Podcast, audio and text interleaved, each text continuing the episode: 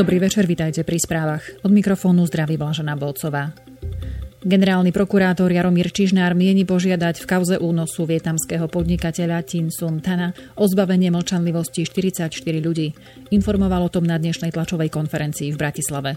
Čižnár tiež uviedol, že nemecká strana nežiadala vypočuť šéfa protokolu ministerstva vnútra Radovana Čuláka.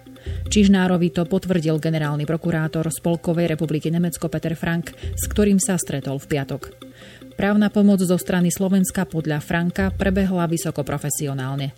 Nemecká strana nemá záujem vytvoriť spoločný vyšetrovací tím, povedal Čižnár.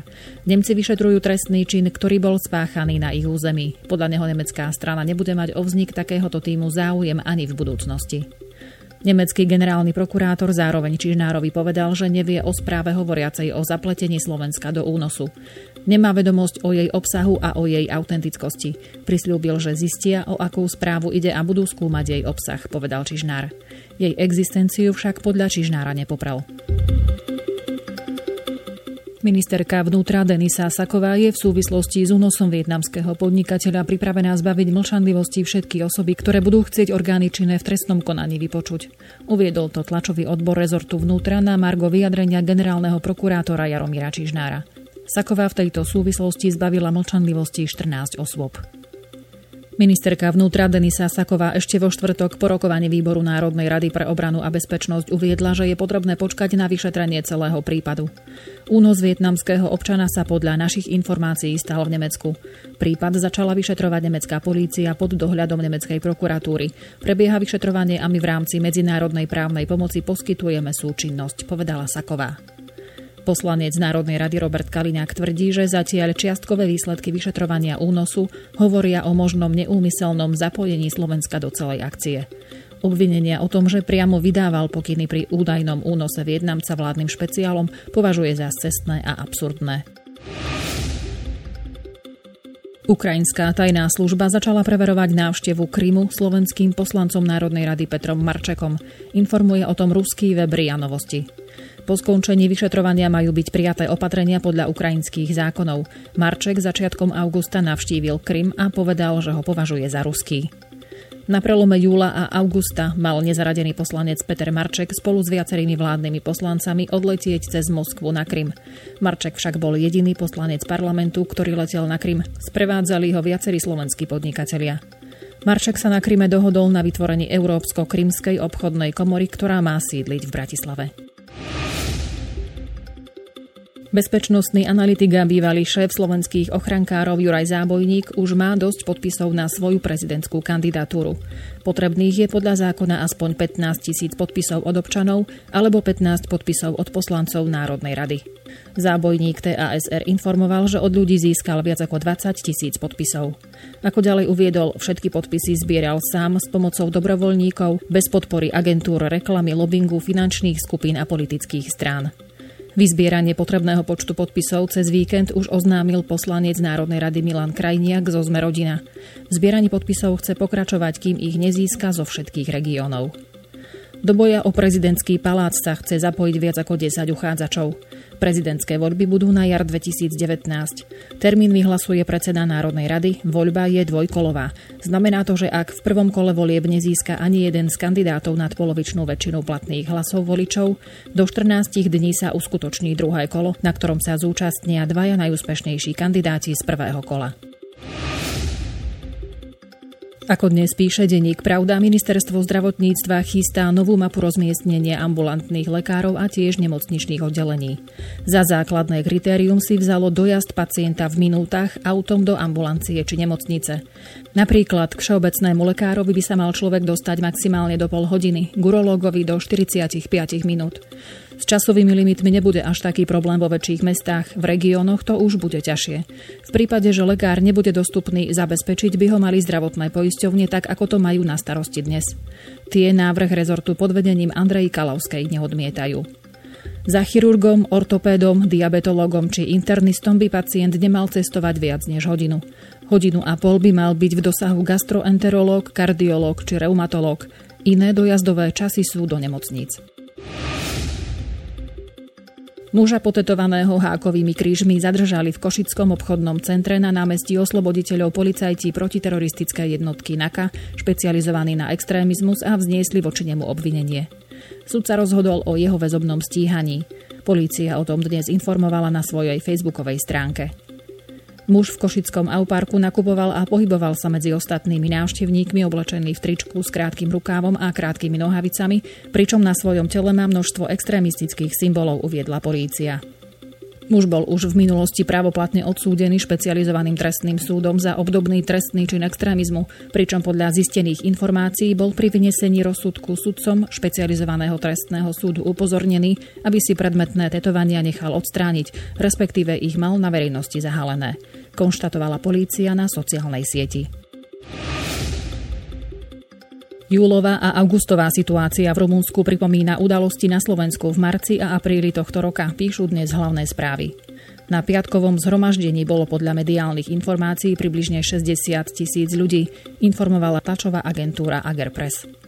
Účastníci protestu si rovnako ako v minulých dňoch pred sídlo vlády priniesli okrem rumunských vlajok tiež zástavy Európskej únie a NATO pokrikom odstúpte vyzývali na rezignáciu vlády sociálno-demokratickej strany, ktorú označovali ako Červený mor.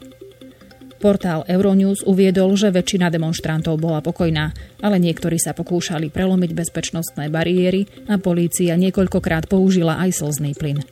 Nedošlo však k výrazným stretom s políciou, ako tomu bolo v piatok, kedy podľa správ médií skončili v nemocnici stovky ľudí. Išlo o najnovší protest v sérii protivládnych demonstrácií proti vládnemu kabinetu, ktorý sa ujal moci po demokratických voľbách pred 2,5 rokom. Demonstranti v Rumunsku vyčítajú vláde dlhodobú snahu oslabiť súdnictvo a dekriminalizovať niektoré korupčné trestné činy. Talianský minister dopravy Danilo Toninelli dnes uviedol, že Británia by mala prijať 141 migrantov vyzdvihnutých v stredozemnom mori záchranou loďou Aquarius, ktorá sa plaví pod vlajkou britského územia Gibraltar. Taliansko nadalej odmieta poskytnúť svoje prístavy lodiam využívaným humanitárnymi organizáciami. Minister Toninelli navyše dnes napísal na Twitteri, že Británia by mala prevziať zodpovednosť za migrantov na palube lode Aquarius, ktorú majú v prevádzke francúzske humanitárne organizácie SOS Mediterrané a Lekári bez hraníc. Minister dodal, že záchranu koordinovala líbíská pobrežná stráž a že loď Aquarius sa teraz nachádza v maltských vodách. Organizácie SOS Mediterrané a Lekári bez hraníc zachránili minulý piatok pri dvoch operáciách v Stredozemnom mori 141 migrantov. Obe organizácie včera vyzvali vlády európskych štátov, aby určili nejaký blízky prístav, kde by sa mohli títo migranti bezpečne vylodiť. Väčšina migrantov pochádza zo Somálska a Eritreji a je medzi nimi 67 neplnoletých osôb bez prievodu dospelých. Niektorí poslanci holandského parlamentu sú znepokojení správami, že turecká vláda plánuje financovať aj na území Holandska víkendové školy pre deti tureckej menšiny. Uviedol to dnes spravodajský server Dutch News. Má ísť o školy s výučbou tureckého jazyka, histórie a náboženstva pre deti s dvojitou štátnou príslušnosťou.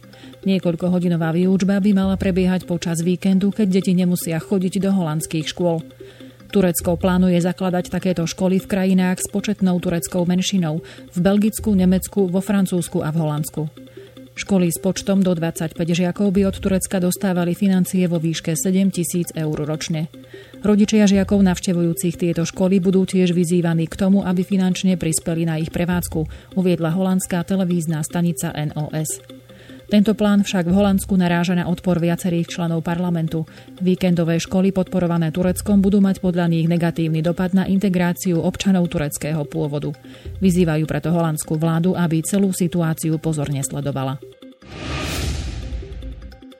Nemecká kancelárka Angela Merkelová sa má v sobotu 18. augusta stretnúť s ruským prezidentom Vladimírom Putinom už druhýkrát za vyše 3 mesiace. Rozhovory, ktoré sa majú konať v Berlíne, sa budú týkať konfliktov v Sýrii a na východe Ukrajiny, ako aj sporu okolo plynovodu Severný prúd 2. Dnes o tom informoval hovorca nemeckej vlády Stefan Seibert. Obaja lídry mali osobné stretnutie v ruskom pobrežnom letovisku Soči v polovici mája. Merkelová bola tiež hostiteľkou ruského ministra zahraničných vecí Sergeja Lavrova a náčelníka generálneho štábu ruských ozbrojených síl generála Valeria Gerasimova v Berlíne koncom júla. Pripomenula tlačová agentúra DPA. Nový zákon o národnej bezpečnosti Ukrajiny podporujú všetci partnery Kieva zo Severoatlantickej aliancie, konštatoval dnes ukrajinský prezident Petro Porošenko. Zákon určuje základy a zásady národnej bezpečnosti a obrany, ciele a základné zásady štátnej politiky, ktoré zaručia ochranu spoločnosti a každého občana pred hrozbami. Obzvlášť objasňuje právomoci prezidenta týkajúce sa strategického riadenia Národnej gardy prostredníctvom Generálneho štábu ozbrojených síl Ukrajiny počas stanného práva. Zákon stanovuje, že minister obrany a jeho tajomníci budú vymenovaní spomedzi civilistov a oddeluje aj pozície náčelníka generálneho štábu a hlavného veliteľa ozbrojených síl Ukrajiny. Zákon tiež zavádza reformu bezpečnostných síl v súlade s normami NATO. Obzvlášť mení postavenie Ukrajinskej bezpečnostnej služby. Odteraz je to špeciálny orgán s funkciami na presadzovanie práva. Na 69 sa zvýšil počet mŕtvych po výbuchu v sklade munície v prevažne povstalcami ovládanej sírskej provincii Idlib. Informovala o tom dnes tlačová agentúra DPA s odvolaním sa na mimovládnu organizáciu Sírske pozorovateľské centrum pre ľudské práva. K výbuchu došlo ešte včera v muničnom sklade umiestnenom v obytnej budove v meste Sarmadá na severozápade krajiny. Viac podlažná budova sa podľa miestnych aktivistov zrútila. Príčina explózie doposiaľ nie je známa. Sýrská provincia Idlib, kde k explózii došlo, je z väčšej časti ovládaná islamistickou alianciou Hayat Tahrir Asham pod vedením skupiny napojenej na teroristickú sieť Al-Qaida. Podľa pozorovateľského centra sú medzi mŕtvými najmenej traja príslušníci tejto aliancie. Do tejto provincie evakuovali za uplynulé tri roky v súlade s dohodou so sírskou vládou tisíce povstalcov a ich rodinných príslušníkov z iných častí vojnou zmietanej Sýrie. Iránsky najvyšší vodca Ajatolách Ali Chamenei zakázal dnes viesť akékoľvek priame rozhovory so Spojenými štátmi, čím odmietol júlovú ponuku amerického prezidenta Donalda Trumpa na rozhovory medzi Washingtonom a Teheránom bez predbežných podmienok. Informovala o tom agentúra Reuters. Ajatolách zároveň povedal, že Irán nebude viesť z USA vojnu. Problémy jeho krajiny sú podľa neho skôr výsledkom nesprávnych krokov iránskej vlády než dôsledkom obnovených sankcií. Chameneiho slova podľa agentúry Reuters ešte viac zvyšujú tlak na iránskeho prezidenta Hasana Rouhányho po páde iránskej meny a rozsiahlých protestoch proti vysokým cenám a korupcii. Iránsky minister zahraničných vecí Mohammad Javad Zarif ho doplnil, že Irán nebude mierniť svoj vplyv na Blízkom východe, a to napriek vzrastajúcemu tlaku zo strany USA v podobe obnovených sankcií a vyhrážok. Hoci zvyšní signatári jadrovej dohody, Británia, Francúzsko, Nemecko, Čína a Rusko, prislúbili, že budú odmietať americké reštrikčné opatrenia voči Teheránu, mnohé zahraničné spoločnosti už medzi tým odstúpili od projektov v Iráne v obavách z ktorý by mohol prísť z Washingtonu. Irán bude vyrábať nové balistické rakety s krátkým doletom. Podľa agentúry DPA to dnes oznámil iránsky minister obrany Amir Hatami.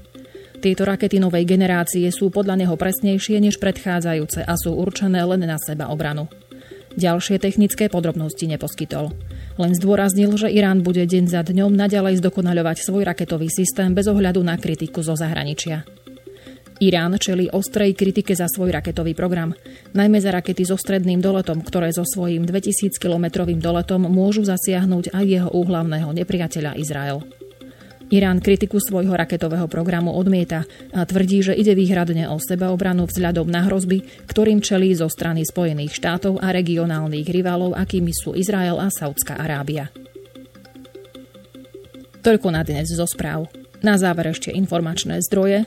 Čerpali sme z portálov ČT24, hlavné správy, HN Online, parlamentné listy, Pravda, Teatrikom, Teraz a web noviny. Želám pekný pondelkový večer a do počutia.